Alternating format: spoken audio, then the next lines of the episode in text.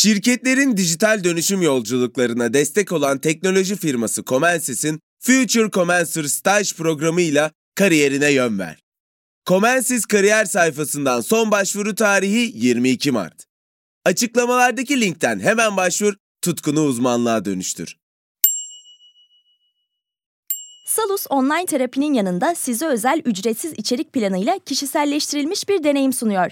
Siz de nefes ve farkındalık çalışmaları, meditasyonlar ve çeşitli egzersizlerden faydalanabilirsiniz. Değişim ve gelişim sürecinde hem fiziksel hem de mental sağlığınızı destekleyebilirsiniz. Kendi en iyinizi yaratmak için Salus uygulamasını indirin. Başlangıç 10 koduyla %10 indirimli kullanın.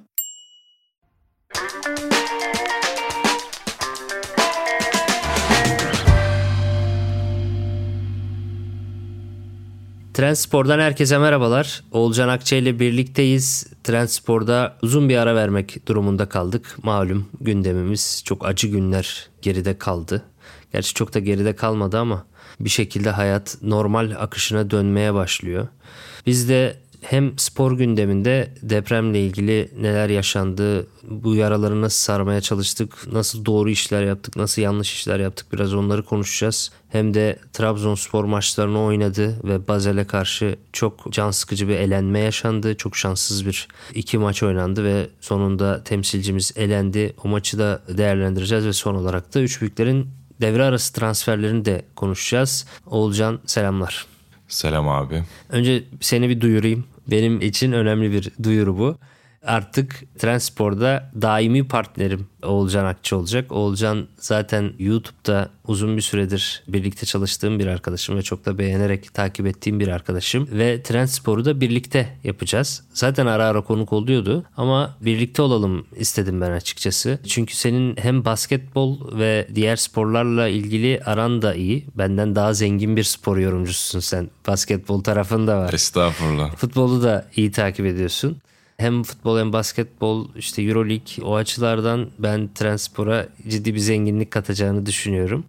Ayrıca bir Galatasaraylı bir Fenerbahçeli öyle bir şeyimiz de olur. Yani ikimiz de objektifiz ama sen Fenerbahçe'ye çok hakimsin. Ben Galatasaray'a hakimim. O yüzden öyle bir zenginlik de olacak diye düşünüyorum ayrıca. Tekrar hoş geldin diyorum.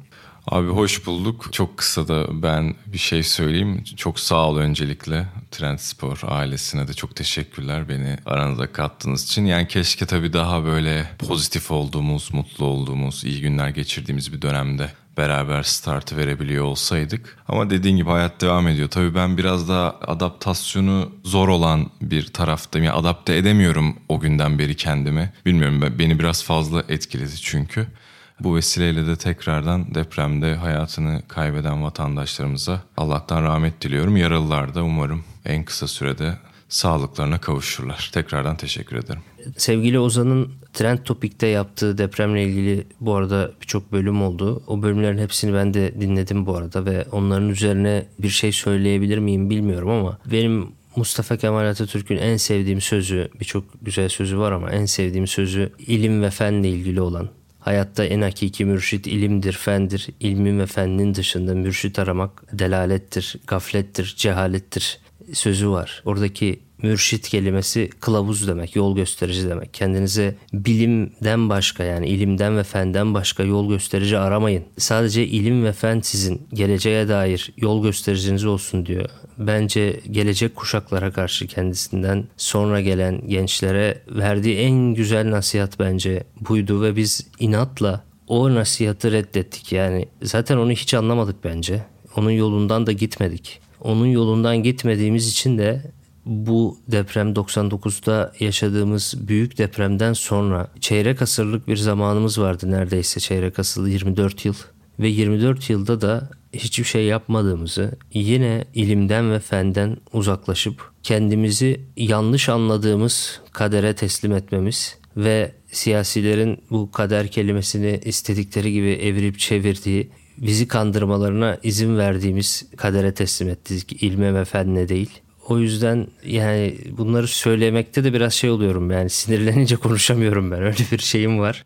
zorlanıyorum bunu söylemekte ama voleyde bu arada şeyi izledim. Ilgaz Çınar'ı izledim geçtiğimiz yardım yayınlarında çok güzel bir şey söyledi. Tamam Japonya'yı hep söylüyoruz zaten. Japonya bizden ekonomik olarak daha gelişmiş kalkınmış bir ülke. Ama Şili'nin bizden çok büyük bir şeyi yok Oğulcan. Yani çok büyük bir zenginliği falan yok. Şili'de de benzer depremler yaşandı. Geçmişte çok ağır işte 20 yıl arayla onlarda da olmuştu. 20-25 yıl neyse. Ve hani ilkindeki çok büyük yıkımın ardından yaşanan çok büyük depremi bu depremden de büyük olan depremi çok daha az hasarlarla atlatmayı bildiler onlar. Onların kadar dahi ilme ve fenne yatırım yapamamışız. Ve bizim kurucumuz bunu özellikle bize söylemesine rağmen biz bunu yapamıyoruz her seferinde. O da iyice can sıkıyor. Benim en çok canımı da o sıkıyor açıkçası. Daha fecisi olan tabii ki 99 depremi herkesin dilinde olan bir şey ve hazırlanmak için çok ciddi de süreler vardı. Artık yani Türkiye'nin en önemli bilim insanları zaten her akşam televizyonda konuşuyor bu ülkenin nasıl bir deprem ülkesi olduğunu. Yani bilmiyorum laflarımı seçerek kullanmak zorundayım ama yani aptal anlatır gibi her kanalı gezdiğinizde kocaman bir haritayı hepimiz görüyoruz. Neyin nerede nasıl etkileneceği çok bariz. Ve o gördüğümüz harita üzerinden bir de bu konuda yetkili insanlar senelerdir bizlere sürekli aynı şeyi anlatıyor. Tabii anlayana bence sen az önce çok güzel bir şey söyledin abi. Yani bir şeyi kale almak için önce okumak, önce dinlemek lazım. Ama bu şeylerin hiçbirini yapmadıktan sonra tırnak içerisinde söylüyorum kaderine bu şekilde razı oluyorsun. Sen 99 depreminden bahsettin. Biz Elazığ'da da bunu yaşadık. Van'da da bunu yaşadık. İzmir'de de yaşadık. Şimdi 10 şehrin etkilendiği bir depremden sonra yine umarım işte artık akıllanırız. Umarım X olur, umarım Y olur. Ama bir yandan da biliyoruz ki hiçbir şey değişmeyecek. Herkes kendi bildiğini okuyacak. Rant uğruna sözde 40 bin kişi hayatını kaybedecek. Neyse yani daha fazla da derinlemesine girmek istemiyorum açıkçası. Eyvallah. Bu arada deprem sonrasında futbol tarafına ve basketbol tarafına spora genel bir değineceğiz. Tabii depremden sonra futbolda o bölgede depremden etkilenen takımlardan bazıları ligden çekildi ve gelecek sezon kaldıkları yerden devam edecekler. TFF bence doğru bir karar verdi orada. Gaziantep Spor ve Hatay Spor Süper Lig'de affını isteyen takımlar oldular ve Hatay Spor'da Christian Atsu'yu kaybettik. Tanar Savut'u ve malzemecileri Onur Akdeniz'i de maalesef kaybettik. TFF 1. Lig'de Yeni Malatya Spor ve Adana Spor affını istedi. Yeni Malatya Spor'da kalecileri Ahmet Eyüp Türkarslan'ı kaybettik. TFF 2. Lig'de Adıyaman ve Diyarbakır Spor afflarını isteyen takımlar oldular. TFF 3. Lig'de de Kahramanmaraş Spor, Niğde Anadolu Spor ve Malatya Arguvan Spor afflarını istedi.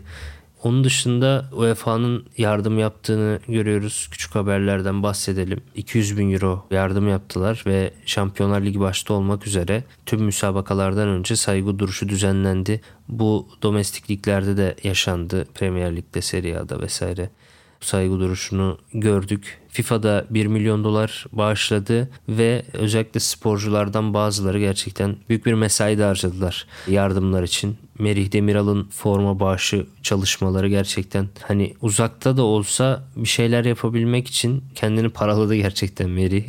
Birçok futbolcu arkadaşıyla konuştu. Onlardan formalar aldı ve onları açık arttırmaya çıkarıp bağış yapılmasını falan istedi. Onlar güzeldi gerçekten. Sağ içerisinde de vatani duygularını bize her zaman hissettiriyordu Melih abi. Sen de biliyorsun evet. ki. Ama yani gerçekten Merih'in yaptığı bu şey çok çok acayipti. Yani ben de naçizane bir Türk vatandaşı olarak çok çok teşekkür ediyorum kendisine. Çok özel isimlerden ya tabii Melih'in yaptığı kadar diğer isimlerin formasını bağışladığı isimlerin duyarı da benim için çok çok önemliydi. Yani orada işte Neymar'ı, Messi, Mbappe, De Bruyne'yi görmek, parmakla gösterip dünyanın en ileri dediğimiz isimlerin ülkemize olan bakış açıları benim gerçekten bu zor günlerde çok hoşuma giden detaylardan bazıları oldu.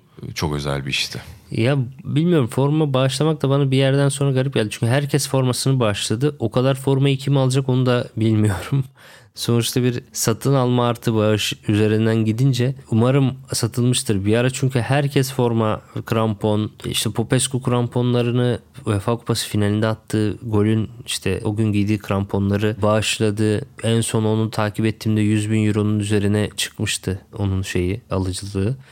Onun dışında İlhan Mansız e, altın gol attığı formayı bağışlıyordu. Türk futbol tarihinin en önemli golü. Yani o golden sonra dünya üçüncülüğü geldi zaten. Onu bağışlıyordu. Müthiş iş yani gerçekten. Abi ama bazen şey de oluyor tabii. Hani tutar sembolik oluyor. Atıyorum ben senden alacağım formanı. 100 bin euroyu veriyorum. Ama forma sende kalsın. Hani ben bağışımı yapmış olayım sembolik olarak. O bazen o rakamlar forma şey kalıyor yani sadece bir unsur aslında aradaki o bağışın bir unsuru.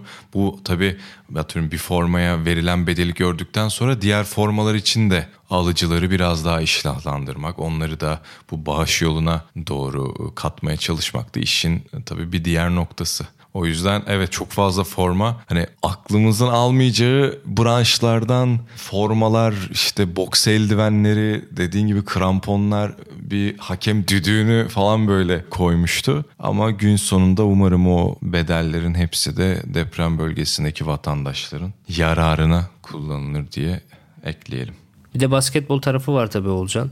O kısmı da sen anlat evet. istersen. Yani basketbolda da üzücü bir kayıp verdik. Yani benim çok yakınlarımın en yakın arkadaşıydı sevgili Nilay Aydoğan. Malatya'da yaptığı maçın ardından birkaç günlük iznini babaannesinin yanında değerlendirmek istediği için Malatya'ya gidip maalesef orada depreme yakalandı ve hayatını kaybetti. Tabii benim en yakınlarım bundan etkilenince ben de süreci çok yakından takip ettim ve herhalde benim için depremin en üzücü yanında Nilay'ı kaybetmek oldu. Ben de basketbolun içinden gelme biri olduğumdan dolayı kendisiyle aynı ortamlarda, aynı salonlarda bulunduğum günlerde oldu. Kendisine de tekrardan rahmet diliyorum. Mekanı cennet olsun. Tabii ki keza babaannesi de aynı şekilde. Aynı zamanda Nilay Fenerbahçe Beko'da da bir dönem oynamış ve şu an Bursa Spor'un pivotu Ahmet Düverioğlu'nun da kuzeni.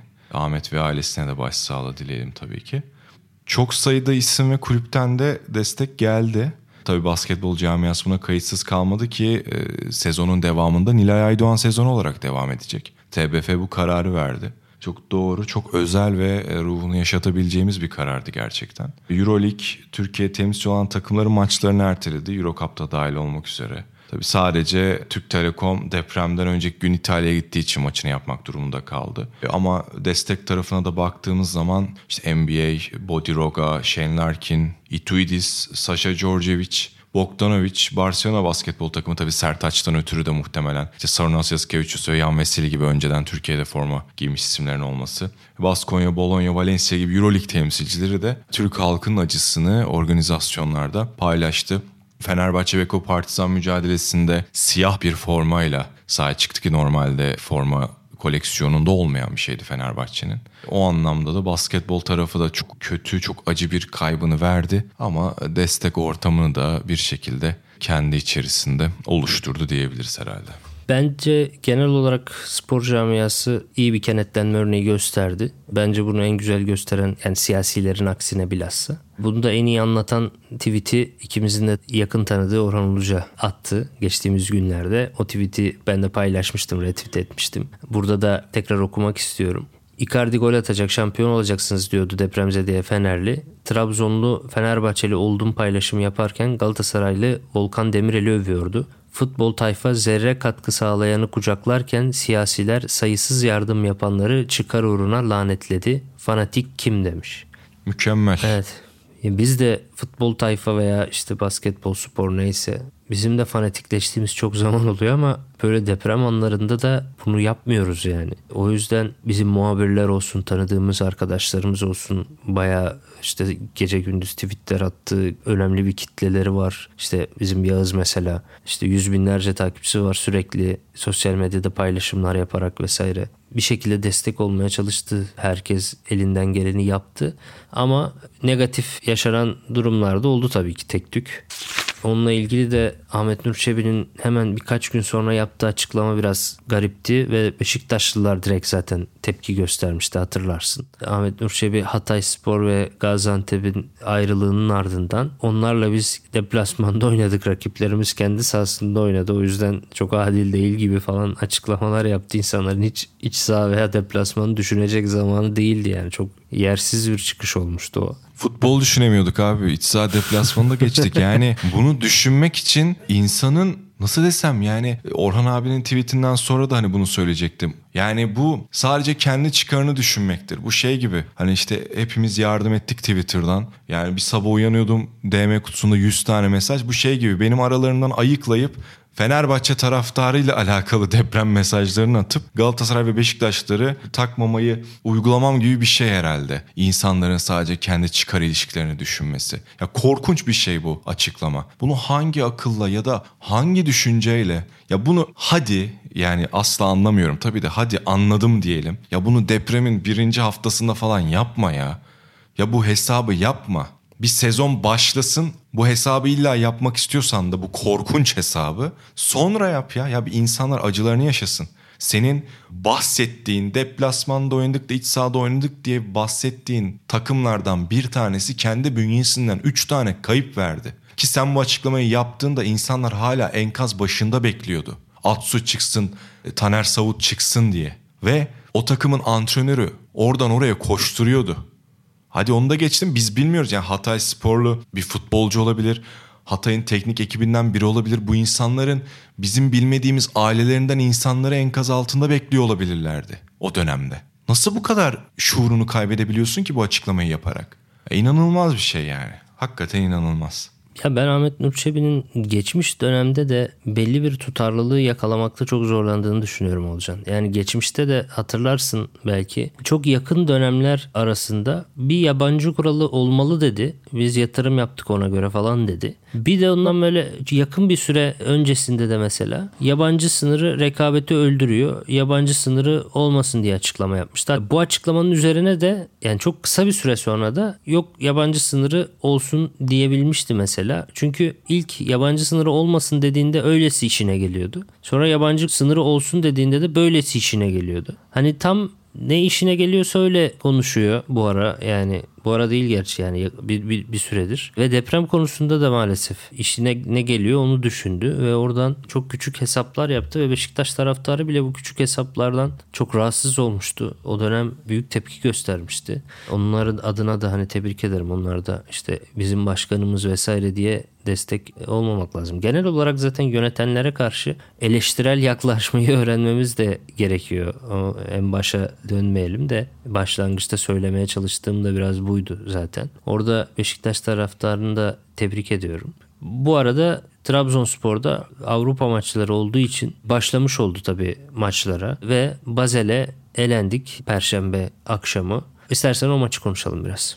Sinan abi ondan önce sadece ufak bir şey ekleme yapabilir Tabii. miyim? Yani bu hani duyarını Ahmet Bey'in duyarını kastı Emre Can'a, Kerem Atakan'a kulüplerine yüksek ücretler ödedik falan diye şey yapıyor ya. Şimdi baktım da Emre Can'la Kerem'i Beşiktaş toplam sezonda 300 dakika oynatmış sadece ikisini. Ya bu kadar oyuncularını düşünüyorsa belki de forma şansı bulmaları konusunda da teknik heyetiyle bir görüşme yapabilir diye düşünüyorum. Yüksek bonservis bedellerini sadece sınırlama ve deprem zamanı değil de sezon içerisinde de belki düşünürse Ahmet Bey'in hem kendine hem de Beşiktaş'a daha iyi bir yararı olacağını ben düşünüyorum açıkçası. Evet bu transferleri yaptıktan sonra söylemişti Ahmet Nurşevi. Onu da söyleyelim. Hani Emre Can'ı aldıktan sonra Kerem Atakan'ı aldıktan sonra yerli olsun yabancı sınırı getirelim şeklinde konuşmuştu. Evet ee, evet ama yani böyle bir düşüncem var. Ee, sezon içerisinde biz hiçbir şey göremedik. Doğru. Sen de diyorsun ki oynatmıyorlar evet. Oynatmıyorsun. Deprem zamanında duyarını kasma yani bu tarz şeylerin. O zaman Trabzon'a geçelim mi? Tabii geçelim abi. Trabzonspor ilk maçı 1-0 kazanmıştı ve Perşembe akşamı da 2-0 Bazel'e kaybedip elendi. Dramatikti ve çok şanssızdı ve maalesef hakem kararları da bence bayağı sıkıntılıydı. Yani Ivan Bebek kadar olmasa bile neredeyse ona yakın bir hakem acısı da yaşadık yani Bazel'de. Bence çok net bir maçın başında kırmızı kart var. Trezeguet'in ayak bileğine basılması var orada uyarmadı. Ve penaltı pozisyonu da verilmeyen penaltı pozisyonu VAR'dan döndü. VAR'dan çağrılacak kadar net bir oyun içi hatası değildi. Yani ben hala penaltıya daha yakınım ama penaltı değil diyenler için bile o kadar %100 penaltı değillik bir pozisyon değildi ve VAR'ın öyle çok %100 olmadıkça verilen oyun içi kararı değiştirmemesi gerekiyor. Değiştirmek için çağırmaması gerekiyor diye biliyorum. Orada kalecinin hem müdahalesi evet hem topa vuruyor ama hem de aynı zamanda ayak bileğine de daha çok vuruyor. Hatta hani topa bir vuruyorsa Maxi Gomez'in ayağına iki vuruyor yani. Biraz şey pozisyonuna benziyor. Fenerbahçe Galatasaray derbisinde Jadison Onyekuru'yu biçmişti ya penaltı pozisyonu. Yani hem topa vuruyor ama hem de adamı da biçiyor yani. Ben o, o tip pozisyonların penaltıya daha yakın olduğunu düşünüyorum. Sonuçta tam topa vurmak çok önemli ama topa vurduktan sonra da hücum oyuncusunu da biçemezsin yani. Sonuçta hücum oyuncusu tekrar o vurduğun topu kontrol edebilir, yetişebilir veya devamında bir aksiyona girebilir ama sen orada bayağı tekme atmış oluyorsun. O yüzden bilmiyorum ben o pozisyon da bana penaltı gibi geliyor. Ne dersin sen? Ben e, senin dediğin her şeye katılıyorum. Ayrıca dün akşam tweetinde gördüm o kırmızı kart pozisyonuyla alakalı. Yani yok bilerek yapmadı da yok şöyle oldu. Bu ya sporcu sağlığını tehdit eden hareket diye geçer Kural kitabında. Bunun gerçekten kırmızı kart dışında hiçbir izah olduğunu ben düşünmüyorum. Senin değindiğin noktada çok doğruydu. Ama gün sonunda tabii hakem kararlarının yanında da Basel gibi bence kalitesini hakikaten çok ciddi bir şekilde tartışabileceğimiz bir ekibe nispeten de kendi evimizde avantajlı bir skorla deplasmana gitmişken turu vermek açıkçası çok hoşuma giden bir durum olmadı ki. Ben Trabzonspor'un kesinlikle çok kötü oynadı da turu kaybetmeyi bu şekilde hak etti gibi bir düşüncede de değilim gerçekten çok şanssız bir akşamı geride bıraktık. Bence maçın belirli anlarında özellikle çok dominant da bir oyun sergiledi. Ben istatistik anlamda biraz takıldım yani maça. Sadece 11 kez ceza sahasına giren Basel işte 0.9 XG yakalayıp 2-0'la bir anda turu alıp Trabzonspor'u Avrupa Kupası'ndan eledi. Yani Abdullah Hoca'nın maç içerisindeki hamlelerini anlayabildiğimi söyleyemeyeceğim. Yani özellikle nasıl Yusuf Yazıcı'nın hala 75. dakikadan sonra oyuna girip bir kurtarıcı gözüyle bakıldığını asla anlayamayacağım. Orada ikinci bir forvet olarak istiyorsan zaten Umut Bozok'u da oyuna atmıştın. Bu hamleyi anlayamıyorum. Bruno Perez'e çok erken döndüğünü düşünüyorum. Maçı o şekilde götürebilirdi Trabzonspor. Yani direkt 46 45 46'da Perez değişikliği yapacak bir oyun olduğunu da sanmıyorum. maalesef şöyle bir şey var. En azından hamle konusunda Abdullah Hoca'nın çok iyi bir dönem geçirdiğini düşünmüyorum. Bunu lig maçlarında da görüyorduk. Yani oyuncu değişikliklerinin ardından Trabzonspor'un sürekli oyundan düştüğünü gözlemliyorum.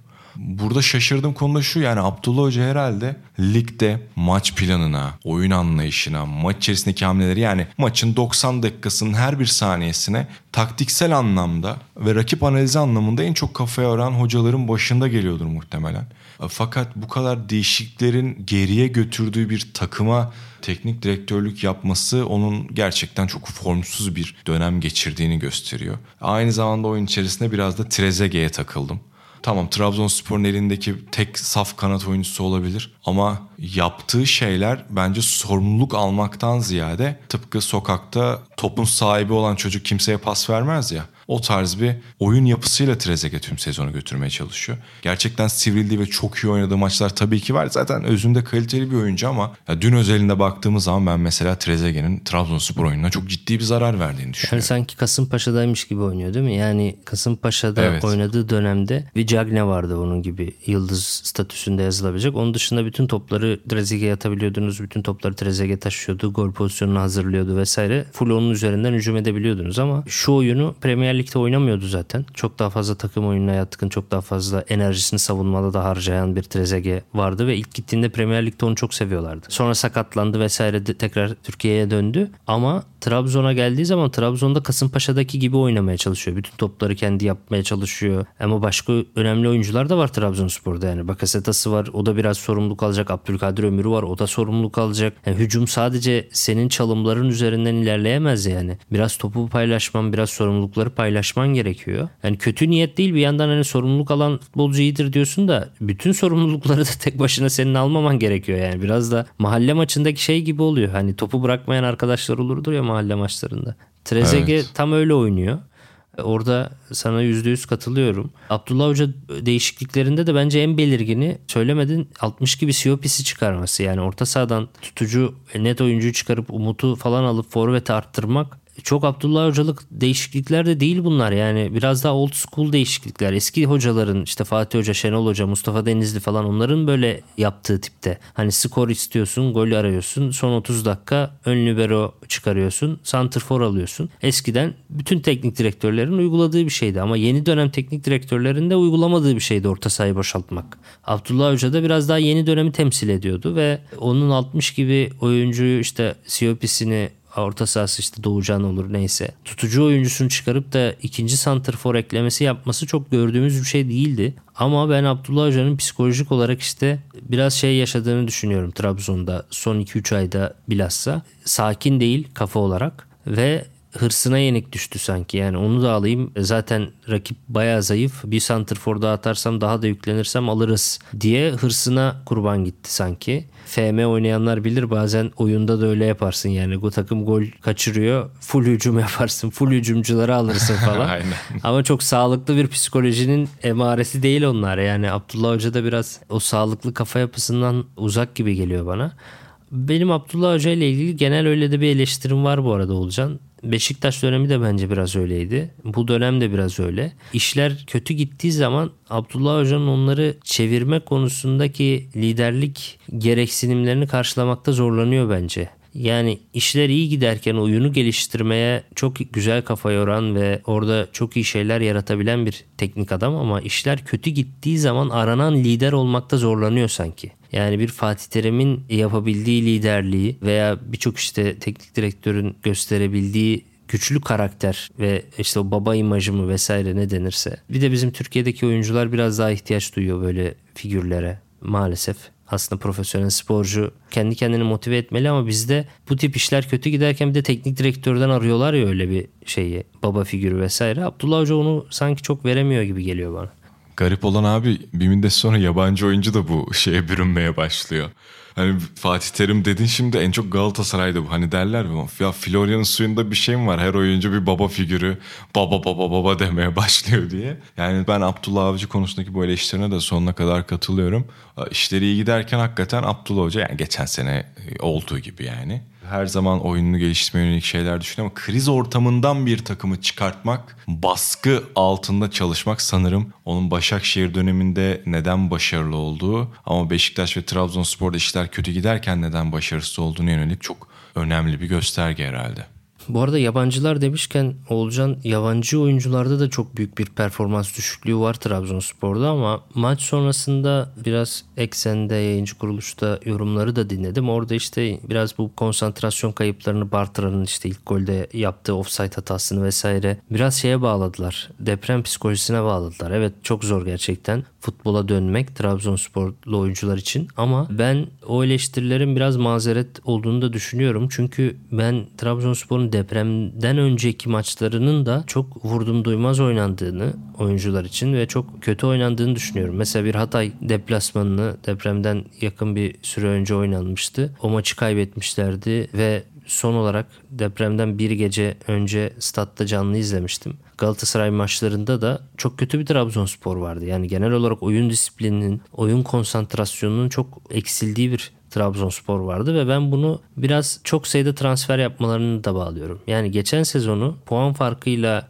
çok uzun süre önde götürmüş ve güle oynaya neredeyse şampiyon olmuş bir takım bile bizim ligimizde yeni sezonda 10 tane oyuncu alıyor 10 tane oyuncu gönderiyor. Bütün takım neredeyse yarısı takımın değişiyor ve bu seneye giriyorsun. Santrfor'un başka yeni stoperi almışsın. Orta sahanda önemli değişiklikler. Bir ara Gibame'yi eklemeye çalışıyorsun bir ara Bardi'yi eklemeye çalışıyorsun. İyice çorbaya döndü iş. Yani Abdullah Hoca da bence bu tip olaylarda hep yeni oyuncuyla çözmeye çalışıyor ve Robinho dönemi döneminden beri böyle tecrübeli ama artık doymuş, yüksek maaş alacak oyuncuya gitmeye çok seviyor. Şimdi mesela Bartra ile 32 yaşında Bartra Adamın 15 yılı sadece Barcelona altyapısı, Barcelona A takımı ve Borussia Dortmund'da geçmiş. 15 yıl Barcelona ve Dortmund'da geçmiş oyuncu. 32 yaşında. Hani bizim ligde o offside hatasını en yapmayacak adam belki. Sağlıklı bir kafada olsa. O tecrübeye sahip. En o işi bilecek adam. Ama Hüseyin Türkmen gibi hata yapıyor. 4 metre 5 metre geride duruyor.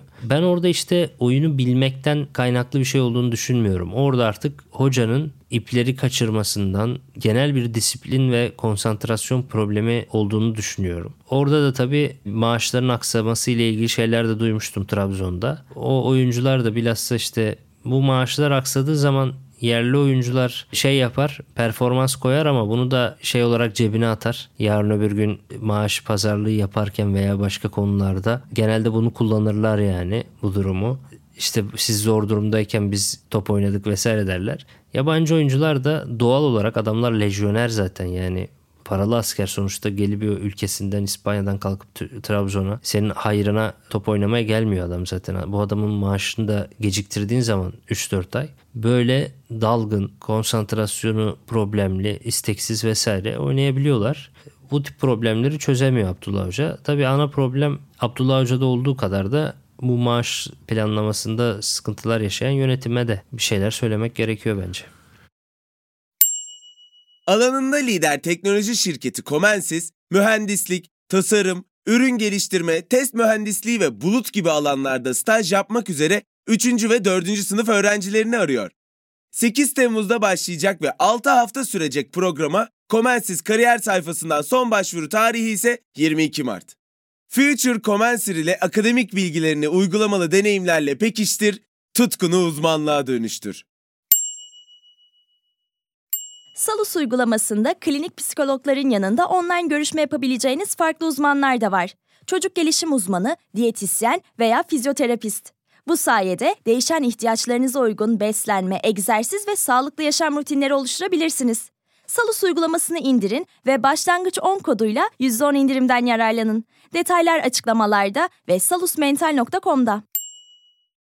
Kesinlikle öyle. Zaten çok ciddi bir çekirdek değişimi yaşandı. Aslında Trabzonspor'un önünde çok ciddi örnekler vardı. Yani bizim ligimizde her şampiyon olan takım. Mevcut kadrosunu korumak yerine ya hadi biraz daha hamle yapalım kadroyu güçlendirelim düşüncesiyle aslında kadroyu zayıflattığının farkında olmadan bir yönetimsel beceriksizlik sergiledi çoğu takım bugüne kadar şampiyon olanlara baktığımızda. Yani o kurduğun çekirdeğe seviye atlatacak bir ismin çok iyi analiz edildiğini düşünmeden işte gövde gösterisi adı altında eklemeler yapıldığını düşünüyorum. Trabzon belki burada biraz zorunda kaldı. İşte Vakayeme'yi kaybettikten sonra Trezeguet'e geçmek, işte Cornelius'un aniden bir transferi merkezde bir değişiklik, stoperlerde aynı şey geçerli. Hani Trabzonspor kadrosunda kesin olarak sayabileceğimiz isim sayısı bir hayli azaldı. İşte Vişça ile Bruno Perez'in çok uzun süreli sakatlıkları derken bir arayış içine girildi. Ama ben senin dediğine kesinlikle katılıyorum. Özellikle Bartra ve yabancı oyuncular konusunda.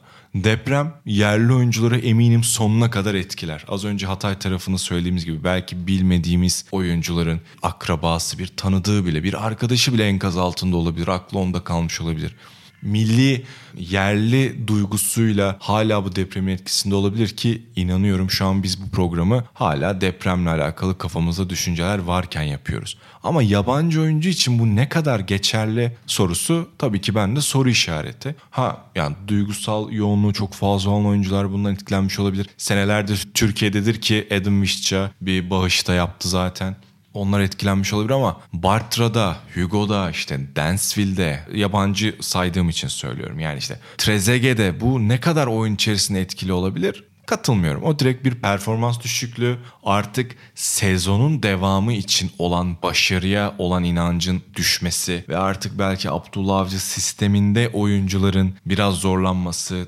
onlardan istenen talepleri yerine getirmek konusunda sıkıntılar yaşaması. Yani bizim deprem felaketinden önce bu oyuncuların psikolojisi ve performansları için sayabileceğimiz hakikaten çok çok fazla şey var. Belki yanında oynadığı partner seçimiyle onların performansının düşmesi ki mesela Siopis Doğucan'la oynayınca bence performansı biraz daha düşen bir oyuncu. O kadroyu iyi harmanlayamamak Abdullah Avcı'nın kötü sonuçlar, başarısız sonuçlar geldikten sonra olan kontrolü biraz daha kaybetmesi genel takım sıralamasından tut da oyuncuların bireysel performansına kadar her şeyi çok bariz bir şekilde etkiliyor. Ki sen bunun en iyi örneğini bence zaten Bartre ile beraber verdin. İşte diyebilirsin ki ya Bartra 32'sinde e, Trabzonspor'a geliyorsa hala üst düzeyde bir oyuncu değildir diye ama Bartra'nın futbolu ne kadar iyi bildiğinden hiçbirimizin şüphesinin olmadığını düşünüyorum. En basit offside çizgisinden bahsettin. Bir de ilk geldiği ilk 10 maçını izlesin insanlar. Bir de şimdiki son 10 maçını izlesin. Arada müthiş bir fark var. Yani o işte maaşlar mı ödenmedi veya başka şeyler mi oldu neyse onların çok etkilediği çok bariz bir şekilde sahada gözüküyor Bu transfer konusunda hani burada işte yani ne olursa olsun evet çok şanssızlık vardı o vardı bu vardı ama Basel gerçekten kadro kalitesi olarak Trabzonspor'un en az iki kat altında bir takım. Yani en az yani. Normal şartlarda Basel'le Trabzonspor 10 tane maç yapsa 8'ini Trabzonspor kazanır. Hatta Trabzonspor'un yedek takımı yani Yusuf, Gibame, Bardi, Mardi'nin ilk 11'de başlayacağı Trabzon'da çıkarsan normal şartlar altında Basel'i elerdi. O yüzden kadro kalitesiyle açıklanabilecek bir tur değildi. Yani Trabzonspor'un rakibinden en az iki gömlek daha güçlü olduğu, maaş maliyeti olarak da en az iki kat daha güçlü olduğu, daha çok para harcadığı bir takım olmasına rağmen bu elenme yaşandı ve Abdullah Hoca'nın teknik direktörlük kariyerinde de maalesef Avrupa karnesi Beşiktaş dönemi ayrı kötü, Trabzon dönemi şimdi ayrı kötü. Başakşehir dönemi de ayrı bir kötüydü. Onu da söylemeden geçemeyeceğim. Yani yine evet böyle bir tek maçlık işte Monaco galibiyeti gibi tek maçlık güzel şeyler var kariyerinde ama totale baktığımız zaman hem Başakşehir döneminde hem Beşiktaş döneminde hem de şimdi Avrupa karnesi Abdullah Hoca'nın gerçekten çok zayıf. Ama burada dediğim gibi ben bir numaralı faktör transfer bağımlılığı bence ve puan farkıyla şampiyon olan takımımız bile transfer bağımlılığı yüzünden en vakamesini Cornelius'unu kaybediyor. En önemli oyuncularını değiştiriyor. Sürekli bir değişim hali, sürekli bir yenilenme hali ve güçte kaybediyorlar. Bizde çok tuhaf bir şekilde her transferin pozitif yansıyacağına inanılıyor. Pozitif yansımasa bile nötr olacağına inanılıyor. Yani tutmazsa da tutmaz zannediliyor. Ama tutmayan her transferin negatif yansıyabileceğini kimse düşünmüyor. Yani sadece bu üç taraflı işi sadece pozitif veya nötr iki taraf olarak görüyor herkes. Ama esas bazı transferler yapıcı değil çok bozucu olabiliyor. Bir tane oyuncu alıyorsun etrafındaki herkesi bozabiliyor. Onu biz hiç görmüyoruz. Aldığı yüksek maaş diğer oyuncuları kıskandırabiliyor, rahatsız edebiliyor yaptığın transferin veya o bölgeye yaptığın bir transfer diğer oyuncularla etkileşimi, uyumu bozabiliyor. Birbirleriyle adapte olamıyorlar ve bu sürekli değişiklikler bizim Türk futbolunda 3 yıllık 4 yıllık süre gelen takımlar kurmamıza büyük engel oluyor Olcan. Yani 96-2000 dönemindeki gibi bir Galatasaray'ı yakalamamız artık çok zor. Her transfer döneminde 20 tane transfer yaparsan. 96-2000'deki Galatasaray adım adım yükselerek gelen bir takımdı. Yani her sene dikkat et o takımın 2 transfer 3 transfer. Yani mesela 96'da Haciler geliyor. 97'de Popescu geliyor. 98'de Taferel geliyor. Hepsi adım adım geliyor. Yani öyle bir kere de ilk 98'de 10 tane oyuncu gönder 15 tane oyuncu transfer et yapmıyorlar yani. Bu dönemde ise her şampiyon olan takım sürekli kadro yeniliyor ve şey yapamıyorsun. Merdiven çıkamıyorsun. Kat çıkamıyorsun. Hep sıfıra başa dönüyorsun bu transfer bağımlılığı yüzünden ve ben bunun iyi niyetli olduğunu da düşünmüyorum. Bunu da bence en iyi tekrar bu dönemde gördük. İki gün kalmıştı depremden önce transferin kapanmasına. Depremi yaşadık. Bir ay transfer yaptık kendimize. Sanki şey transfer bayramına döndürdük depremi. Yani öyle bir bekledik yani deprem olsun da transferi açalım gibi oldu. Zaten bence bizimkilere söylesen 12 ay transfer full açık olsun. Her gün transfer dönemi olsun deseler. Kabul hani deliye her gün bayram gibi olur yani. seve seve kabul ederler. Ben zararı olduğunu düşünüyorum Türk futboluna. Oyuncu yetiştirmeyi değil her şeyi böyle transferle çözmeyi düşünüyoruz. Oyuncu çıkarmayı düşünmüyoruz. Oyuncuya süre vermeyi düşünmüyoruz. E adam mesela bir ay iki ay kötü performans sergiliyor. Hemen yerine yeni oyuncu alıyorsun. Tekrar adamın o kötü performansını telafi etmesine, tekrar çıkış yapmasına da izin vermiyorsun. Öyle olduğu zaman. Hemen yerine adam alarak. E mesela eski dönemdeki hani Burak Yılmaz mesela işte 24-25 yaşına kadar düşük performansları oldu gitti oynadı falan diyoruz ya. Şimdiki dönemde mesela Burak Yılmaz gibi bir oyuncunun tekrar doğmasına izin veremezsin. O dönemde yine o kadar transfer yapmıyordun. İşte Manisa'ya gidiyordu oynuyordu. Trabzon'a gidiyordu. Eskişehir'e gidiyordu oynuyordu. Şimdiki dönemde olsa Burak Yılmaz Trabzon'a gidip oynayamaz. Trabzon onun yerine işte Maxi Gomez'ini alır. Umut Bozor'unu alır. Naci'sini alır. Lahdimisini alır bir sürü garip garip adamları transfer eder yani. Oyuna sonradan Yusuf Yazıcı'yı sokar. Burak yani yerine. değil mi? Yani bir sürü, bir sürü hücumcu var. Yani o yüzden biraz sendeleyen oyuncunun tekrar kafasını çıkarma, tekrar kendisini gösterme şansı da yok bu transfer cümbüşünde. Sürekli de oyuncu kaybediyorsun ve ara transfer döneminde de takımlar yine transferlerini yaptı. Son olarak biraz onu da konuşalım Beşiktaş 5 yeni transferle nicelik olarak en çok transferi yapan takım oldu. Ben nitelik olarak da fayda sağlayacağını düşünüyorum bu transferleri. Genel bir transfer eleştirimin dışında Beşiktaş'ın transferlerinin özellikle Amir, Maxim ve Onur Bulut'un Tabi Abu Bakar da var içlerinde ve Koli var. İtalya'dan aldıkları stoper. Koli'yi bilmiyorum. Abu Bakar maalesef çok güçlü dönmemiş gözüküyor ama iyi bir idmanla onun kalitesi çok malum. Ama özellikle Amir Adziamatovic'in en iyi transferleri olduğunu düşünüyorum ve orta sahaya çok net merkez orta sahaya bence ihtiyaçları vardı.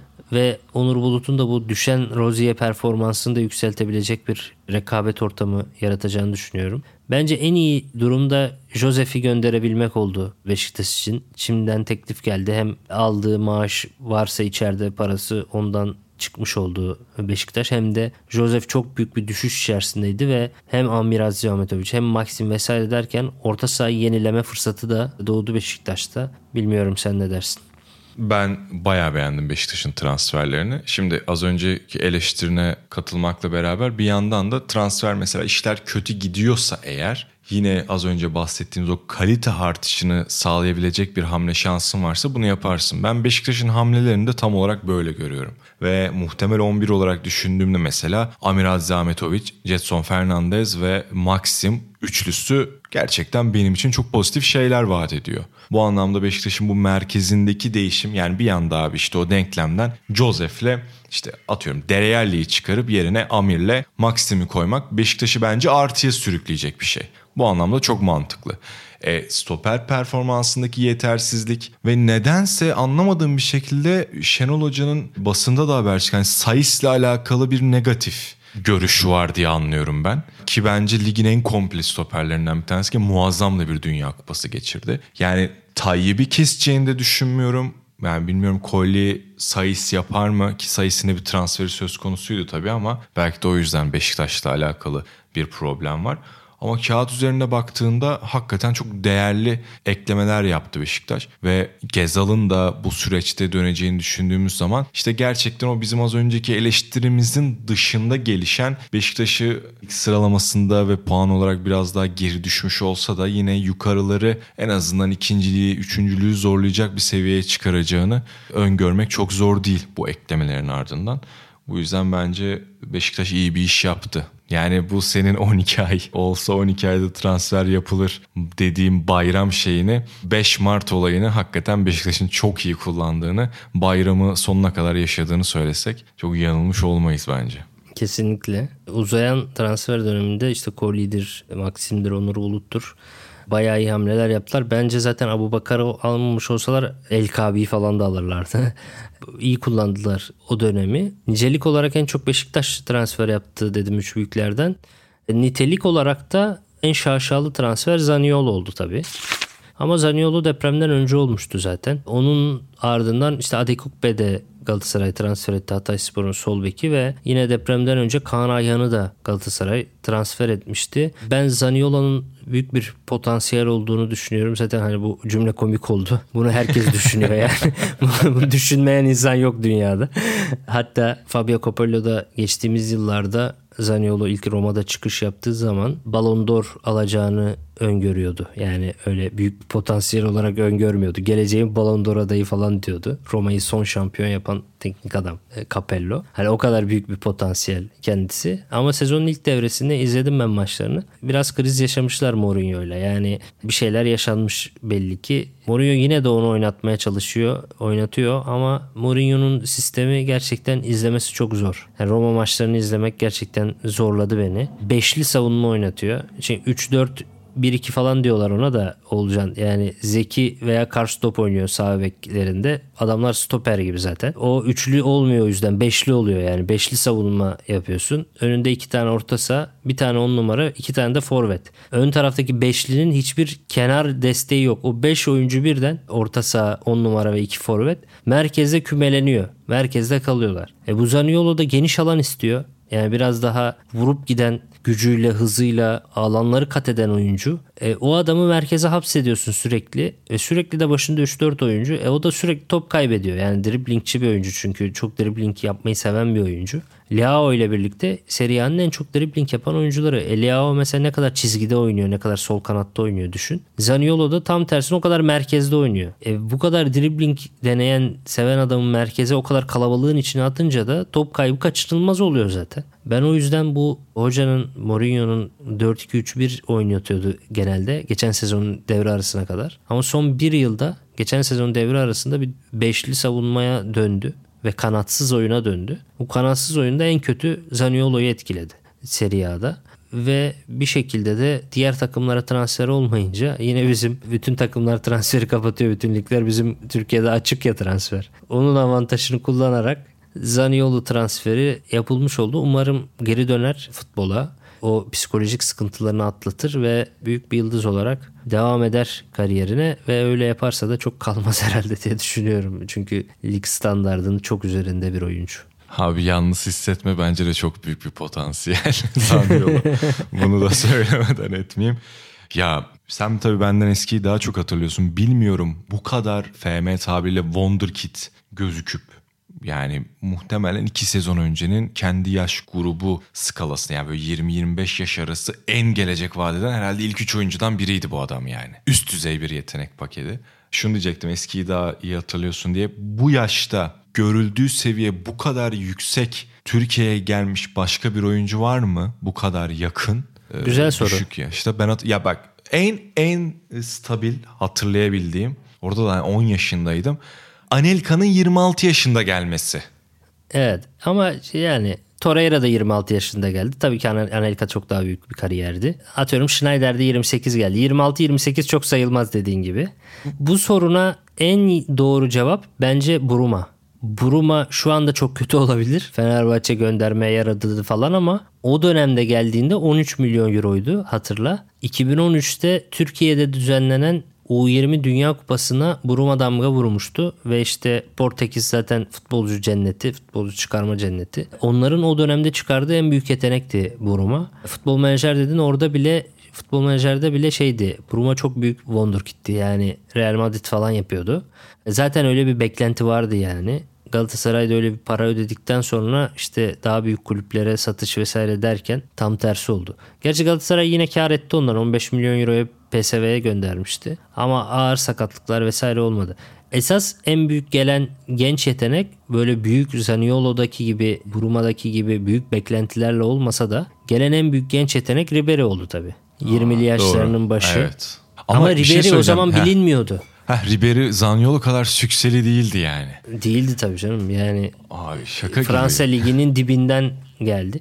Ribery'e şey benziyor bence. Sasha Boy benziyor. Yani Sasha Boy bu çıkışını sürdürür de böyle dünyanın en böyle başarılı 10-15 beki arasına falan girebilirse Ribery'nin yaptığının çok benzerini yapabilir. Yani Fransa Ligi'nin dibinden gelmesi, beklentinin düşük olması, 20'li yaşların başında gelmesi ama ondan sonra çok büyük bir çıkış yapıp bir dünya yıldızı olması. Tabii önce Sasha Boy'un dünya yıldızı olma aşamasına gelmesi lazım. Kolay değil. Ribery bu çok zor bir iş yani. Ribery bunu başardı. O yüzden bizim ligde hani Zaniolo da bir Ribery gibi olur umarım yani tekrar futbola geri döner ve ondan sonra önü çok daha açık tabii onun Serie A geçmişi ve direkt İtalya milli takım oyuncusu olması gibi title'ları var. Biraz kendini gösterince zaten yine alıcıları çıkar diye tahmin ediyorum ben.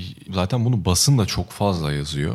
Zaniolo'nun 6 aydan fazla kalacağını düşünmüyorum Türkiye'de. Hele ki Galatasaray için sezonun geri kalan kısmında iyi bir performans sergilerse ki ben çok düşük bir ihtimal olarak görmüyorum bunu. Hakikaten çok ciddi bir katkısı olacaktır.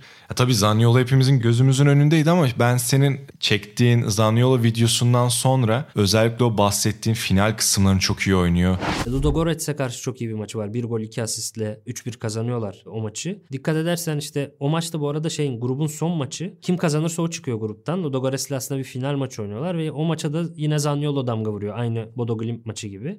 Dikkat edersen işte ilk sezonda Porto maçı olsun, Real Madrid maçları olsun. Sonraki sezonlarında işte bu Feyenoord maçı, Bodo Glimt maçı, Ludogorets maçı aslında Avrupa maçları böyle final maçlar iyi. Galatasaray'ın o Mertens, Oliveira, Icardi'de hep bu sene bahsediyoruz büyük maç oynama olayı diye. Sanki bu Zaniolo'da da var gibi gözüküyor.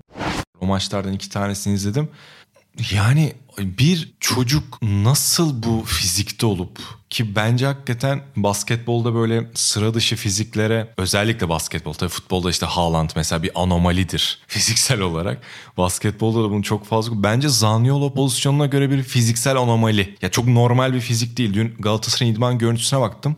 Bacaklar bir kalın ama bileğin yaptığı hareketler çok ince. Üst fizik kalın böyle yapılı duruyor ama ben fiziğine göre hakikaten çok çabuk olduğunu düşünüyorum. Omuz vurduğu bek oyuncusunu yıkıyor. Hani anlayamıyorum bu çocuğun neden böyle olduğunu. Tabii iki tane diş sakatlığı bu her oyuncuyu etkiler. Ama işin tabii bir de mental boyutu var. Ki Roma'nın bir yöneticisi mi söylemiş? Bence doğru da söylüyor. Bu kadar büyük bir yeteneksiniz ama sizi isteyen takımlar sadece Bournemouth ve Galatasaray. Bunun sebebini bence kendi içinizde düşünmelisiniz diye bir gönderme Zaniolo'ya yorum yapmış. E, tabii ki Türkiye içerisindeki en büyük takımlardan birine geliyorsun ama senin yeteneğinin vaat ettiği şey bugün bizim her hafta sonu saat 14.30 civarı açtığımız Manchester City Manchester United maçlarındaki seviyeler olmalı bu yeteneğin bulunduğu yer kariyerini fiziksel anlamda ne kadar iyi yönetebildiği belki soru işareti çok şanssız sakatlıklar ama mental durumu Zaniolo'nun belki de kendisine yeteneğine olan saygısı işin en büyük soru işareti onun tarafında. E bu yüzden ben zaten Galatasaray kariyerini yani 6 ay hatta 4-5 ay olacağını düşündüğüm Galatasaray kariyerinin en merak ettiğim kısmı hani o Florio suyunun Zaniolo'ya ne kadar iyi etki edeceğiyle alakalı bence direkt. Az önce Anelka dedik ya bu arada yani fiziği Anelka'nın da çok şeydi güçlüydü. Bu kadar uzun değildi ama Anelka da çok sağlam yere basan bir oyuncuydu. Anelka'nın epik bir Süper Lig anı var. Koray Avcı'nın e, Anelka'nın hızından dolayı takla attığı bir pozisyon var hiç dokunmadan. Yanından öyle bir süratle geçmişti ki Koray öyle takla atmıştı. Zaniolo da bunu bek oyuncularına uygulayabiliyor gerçekten. Onu tekrar umarım o şekilde o performansları izleriz. Anelka demişken Fenerbahçe'ye de geçelim. Anelka da bir devre arası transferiydi yanlış hatırlamıyorsam. Ben kalan dönemde 5 Mart'a kadar Fenerbahçe'nin büyük bir transfer yapmasını bekliyorum açıkçası. Biraz da Zaniolo transferinden dolayı da biraz buna ihtiyaç var gibi hissediyorlar psikolojik olarak sanki. Onun dışında da Jadon Osterwolde transferi geldi. Samet gelmişti zaten gelip de hemen oynamıştı da ve Emre Demir transferi yapıldı. Hemen de Emre tekrar kiralandı da zaten. Ne diyorsun Fenerbahçe'nin transferleri için? Osterwolde ile alakalı zaten çoğu yerde belirtmiştim. Yani benim çok sevdiğim bir bek profili. İri, fizikli ve atletik. Bu direkt aslında eşittir Bright Osay Samuel'i neden sevdiğimle de bağlantılı bir şey olabilir ama topla tabii ki Osay'dan çok daha iyi bir oyuncu ki zaten Fenerbahçe'ye artık atacak noktada tamamen bu. Ferdi sağ bek oynadığında ya da Ferdi sol bek oynadığında diyelim daha doğrusu Bright Osay Samuel sağ tarafta olduğunda stoperler içerisindeki oyun kurucu özellikle tek oyuncu da Atilla Salahi olduğu için Fenerbahçe oyunu sadece sol taraftan kurabilen bir takım oluyordu ve bu yüzden önlem alınması da daha rahat oluyordu. Şimdi muhtemelen Jadon Osterwolde transferinden sonra Ferdi Kadıoğlu sağ bek, Jadon sol bek olarak oynayacağı için Fenerbahçe'deki bir avantaj artık oyunu iki taraftan da kurabilmek olacak. Bu çok önemli bir artı. Yani Jadon Fenerbahçe'nin oyununu hızlandıracak bir oyuncu. Sol kulvarı o fizikle direkt delik deşik edebilir. Ben kesinlikle güveniyorum kendisine. Çok da iyi bir yatırım transferi olduğunu düşünüyorum bu arada. Bon servisinde kesinlikle yüksek bulmuyorum. Bu yüzden Fenerbahçe'nin oyununa direkt avantajlar sağlayabilecek bir ekleme. E, Samet'i zaten konuştuk. Benim beklediğimden daha iyi performans gösteriyor bu arada Samet Akaydın biraz şüphelerim vardı ama hani performansına baktığım zaman kötü asla diyemem. Vasat da diyemem. Beklediğimin üzerinde bir performans. Valla abi Fenerbahçe bir transfer yapar mı? Fenerbahçe tabii ki transfer yapar. Ama bunun kalitesi ne kadar yüksek olur? O konuda sanırım yönetime karşı bir güvensizlik var. Bunu sosyal medyanın nabzını yokladığında da çok net bir şekilde görüyorsun. E, Hakim Ziye çok fazla ısrar edilmiş bir oyuncuydu ama gün sonunda geldiğimizde olmayan bir transfer oldu. Sanırım o isim olarak Fenerbahçe taraftarını tatmin edebilecek ve ben oyuna katkı yapabileceğini %100 düşündüğüm tek isim şu an adı geçenlerden Lucas Moura olsa gerek. Hep söylüyorum Fenerbahçe'nin belirli pozisyonlarına ekleme yapılmasını isteyen bir kesim var ama bu daha çok işte bir merkez oyuncusu olsun, bir sol bek olsun du Osterwolde geldi. Ben en başından beri Fenerbahçe'nin çok ciddi ciddi bir skorer kanat eksiği olduğunu düşünüyorum. Özellikle sağ kenar oyuncuları içerisinde. Bu yüzden Fenerbahçe'nin kesinlikle en başından beri bir sağ kanat alması gerektiğini düşünüyorum. Hatta şöyle güncelleyeyim sağ kanat değil bir kanat forvet. Yani o skor yükünü ileri hat oyuncuların üstünden alabilecek bir ekleme yapması gerektiğini düşünüyordum. Lucas Moura bu isim olabilir. Çünkü biz sezon başından beri şunu konuşuyorduk. Ener Valencia, Michi Batshuayi bu isimlere sezon başında konuşup ya bir 30 gole etki yapacaklar devre arası geldiği zaman desen hadi canım falan diyebilirdim bence. Bunun sebebi de onların kötü oyuncu olmasına ötürü değil. Bitiricilikleri hiçbir zaman güvenilir oyuncular olmadığı içindi. Ama şunu hep söylüyorduk. Bu gerçeküstü bitiricilik normale dönmeye başladığında işte o zaman Fenerbahçe skor anlamında bir sıkıntı çekecek. Çünkü ileri hat dışında skora katkı sağlayan oyuncu neredeyse yok. Diego Rossi sağlıyordu asistleriyle beraber. Ama işte Valencia, Batshuayi, Joshua King, Pedro'dan hiç o katkı gelmeyince vesaire bir tık o bitiricilik düştüğünde ki Valencia atmaya devam ediyor bu arada ama oyun içerisindeki o skor bulma konusu bir tık zora girdiği zaman Fenerbahçe'nin performansının düştüğü evreye de bir o kadar denk geldi. Bu yüzden Lucas Moura hamlesinin ben kesinlikle yapılması gerektiği hele ki rakibiniz Zaten işte Galatasaray'ın psikolojik anlamda da üstü olduğu birçok nokta var. Zaten puan durumunda öndesin. Artı her maçını Fenerbahçe'den önce oynadı. 6 olan fark bir anda 9'a çıktı ki dönüşte 12'ye çıkabilir. Çünkü ertelenen maçlar sonucunda verilen 3 puanlar var. Ya Fenerbahçe için işler böyle işin mental anlamında daha sıkıntı noktaya giderken pat diye bir anda rakibiniz Zaniolo'yu çekebiliyor en sorunlu mevkisine sol bekten bahsediyorum. Kalitesi kesinlikle tartışılır. Ben o kadar iyi bir hamle olduğunu düşünmüyorum ama Atekuk Bey'i bir şekilde yerli gibi oynatabilecek manevra alanını kendisine sağladı. E, Kaan Ayhan transferi yerli havuzunda 3 büyüklerin hatta Trabzonspor'un da sürekli almak istediği bir oyuncuyken Galatasaray onu aldı. İş sağ dışında da o psikolojik üstünlüğün Galatasaray'ı geçmesi noktasına geldi. Bu yüzden Fenerbahçe'nin tabii ki sağ içi katkısını en üst düzeyde alabileceği ama mental anlamda da camianın o enerji seviyesini bir tık daha yükseltecek bir isim alması gerekiyor. Duyduğumuza göre de hani Jesus transfer yapılacaksa bu takımın kalitesini yukarı çekecek bir transfer yapılsın. Hani elimizdeki oyunculara yakın bir transfer yapılacaksa bunun pek bir anlamı yok demeye getirmiş bence olayı. Yağız Sabuncuoğlu'nun haberiydi.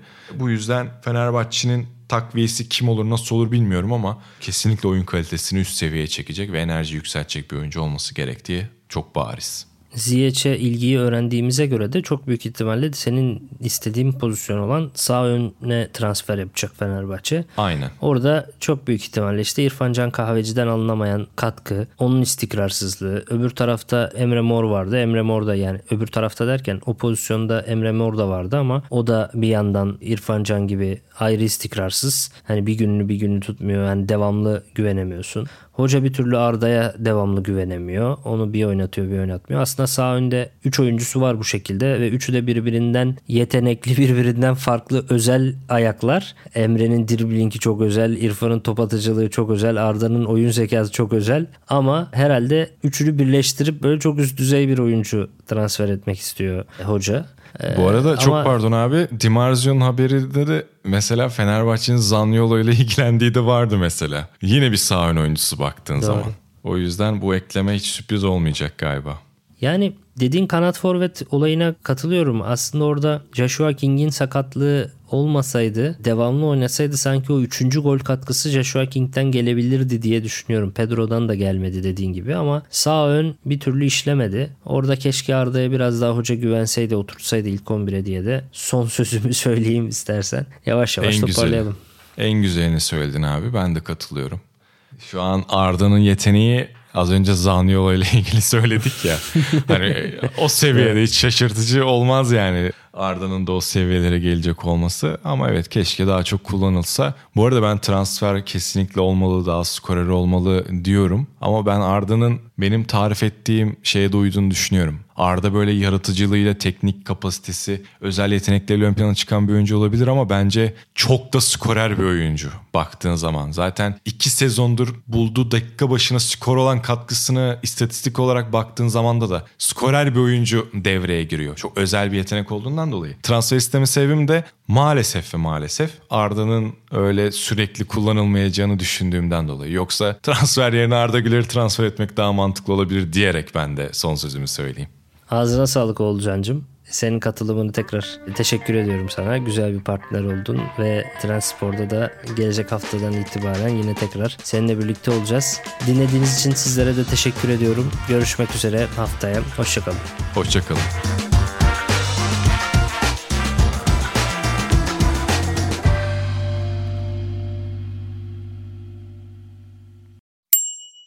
Future Commencer staj programı ile kariyerine yön ver. Comensis 6 haftalık staj programı için 3. ve 4. sınıf mühendislik öğrencilerini arıyor. Comensis kariyer sayfasından son başvuru tarihi 22 Mart. Açıklamalardaki linkten hemen başvur, tutkunu uzmanlığa dönüştür. Salus yetkin psikologları ile terapiyi her yerden ulaşılabilir kılmaya devam ediyor. Yaşam tarzı değişiklikleri, adaptasyon sorunları, yalnızlıkla başa çıkma gibi konularda online terapi desteği için Salus uygulamasını indirin. Başlangıç 10 koduyla %10 indirimli kullanın.